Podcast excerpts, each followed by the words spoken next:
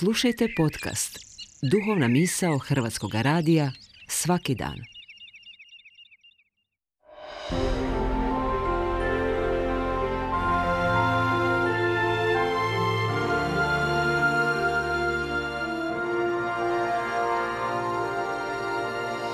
Duhovna misao. Urednica je Blaženka Jančić.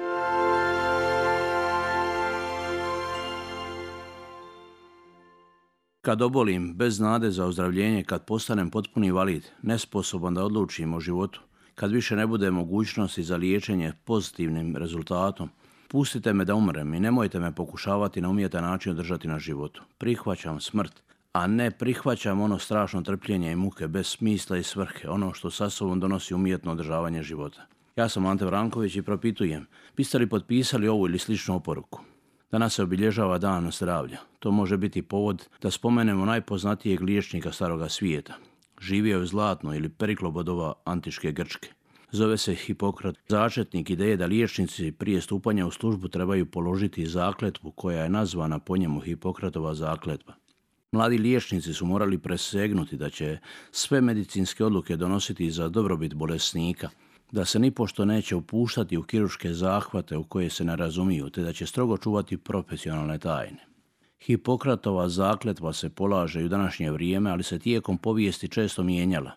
Najznačajniji dio zakletve odnosi se na odnos liječnik i pacijent. Nikome neću, makar me zato molio, dati smrtonosni otrov, niti ću mu zanj dati savjet. Isto tako neću dati ženi sredstvo za pometnuće ploda.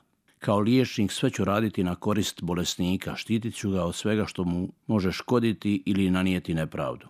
Ova dva pravila činiti dobro i otklanjati zlo i danas se smatraju temeljem odnosa liječnika i pacijenta u svakodnevnoj medicinskoj praksi. Prema antičkom idealu dobrote, liječnik se je prema svojim bolesnicima morao odnositi kao brižan roditelj prema svome djetetu.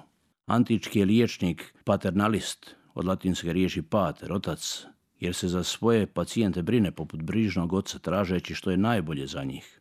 Medicina traži i nalazi lijekove za razne bolesti. Liječenje je nužno, potrebno i pohvalno. Biblija to potvrđuje. Sam Isus je milosrni samaritanac koji se spušta na zemlju i liječi bolesno čovječanstvo. Šalje apostole da izgone zloduhe i liječe svaku bolest i svaku nemoć. Liječenje je bitni dio kršćanstva.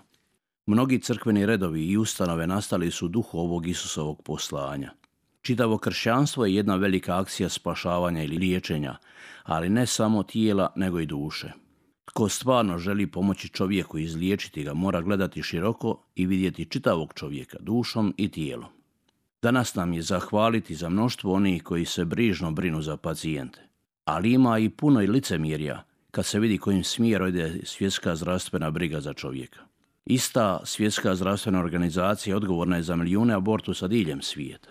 Nikad se više ne govori o zdravlju, a nikad više ljudski život nije bio ugrožen. Zahtjevi za eutanazijom su posljednjih nekoliko godina u naglom porastu. Neki je nazivaju potpomognuto samobojstvo. Drugi tepaju da je to svačije pravo i čiji milosrđa. Eutanazija, grčki lijepa smrt, odnosno bezbolna smrt, odnosi se na namjerno skraćivanje ljudskog života kako bi se neizdječivom bolesniku skratile patnje. Što se događa? Suvremena medicina je napredovala, ali nisu međuljudski odnosi. Kad se govori o eutanaziji, neki su se prisjetili nacističke opsjednutosti čistom i zdravom rasom. Stotine tisuća ljudi je prisilno sterilizirano, a u vrijeme drugog svjetskog rata su masovno uklanjane sve osobe s invaliditetom. Reže Hitler, ono što se ne može izliječiti, to uništimo jer je suvišan teret. Papa Franjo zna reći da živimo u kulturi odbacivanja. Čak odbacujemo i djecu da bi riješili problem. Odbacujemo starije jer su lijekovi skupi. Svakim činom odbacivanja života ubijamo nadu, a bez nade nema zapravo života. Nijedno ljudsko biće ne može biti proglašeno nesposobno za život. I nakon svih zakonskih, logističkih i financijskih problema ostaje ono najvažnije i najosjetljivije etičko i filozofsko pitanje o tome smije li netko biti gospodar svojega ili tuđeg života. Vratimo se na ono pitanje s početka. Što bi potpisali? Psalam 27. pomaže. Moje mi srce govori traži lice njegove. Ako me otac i mati ostave, gospodin će me primiti.